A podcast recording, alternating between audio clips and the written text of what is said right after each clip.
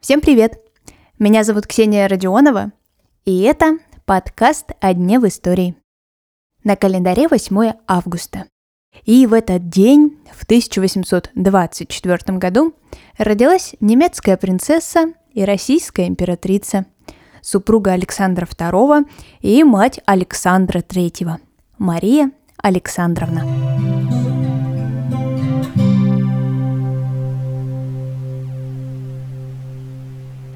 Максимилиана Вильгельмина Августа София Мария.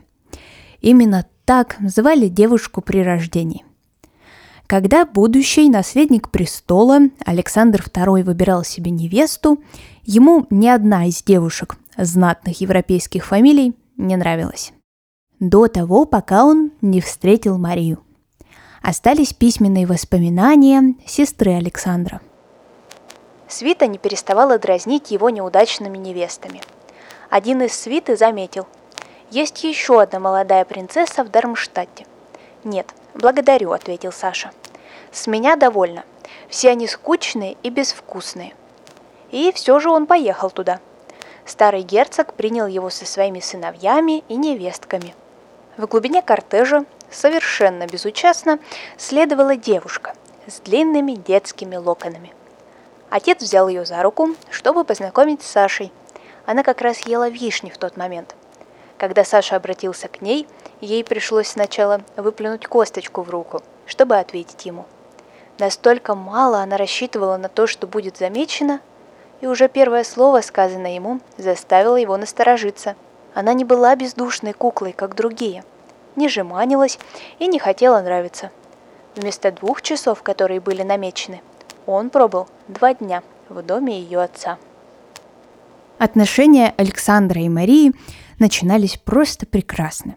И по воспоминаниям современников это была искренняя и чистая любовь. Но вот с течением жизни чувства императорской пары начали утихать. Мария Александровна стала все более набожной, а в то время Александр любил праздный образ жизни – Пара потеряла двух детей. Дочку Александру в семилетнем возрасте и наследника престола, старшего сына Николая. Ему тогда был 21 год. От этого горя оправиться императрица уже не смогла. Александр же II, взойдя на престол, все больше увлекался фаворитками, а не своей женой. Одну из своих возлюбленных, можно ее назвать вообще главной, Император прямо при жизни Марии Александровны поселил рядом с ней в Зимнем дворце. Ну и ко всему прочему, в тот момент еще начинались покушения на жизнь Александра II, что императрица тоже не могла выносить. С каждым днем ее здоровье слабело, и в 55 лет Мария Александровна умерла. В браке с Александром они прожили 39 лет. Император не стал выжидать годовой траур после смерти жены и женился на своей фаворитке Екатерине Долгоруковой. Все, конечно же, были в шоке. Но об этом как-нибудь поподробнее в другой раз. Вернемся к зданию Зимнего дворца. Сегодня там расположился один из главных музеев страны – Эрмитаж. Но в первую очередь это был дом – и за десятилетия залы, убранство, интерьеры, как живой организм постоянно менялись. И в своем телеграм-канале я вам оставлю ссылку на экскурсию по эрмитажным апартаментам императрицы Марии Александровны.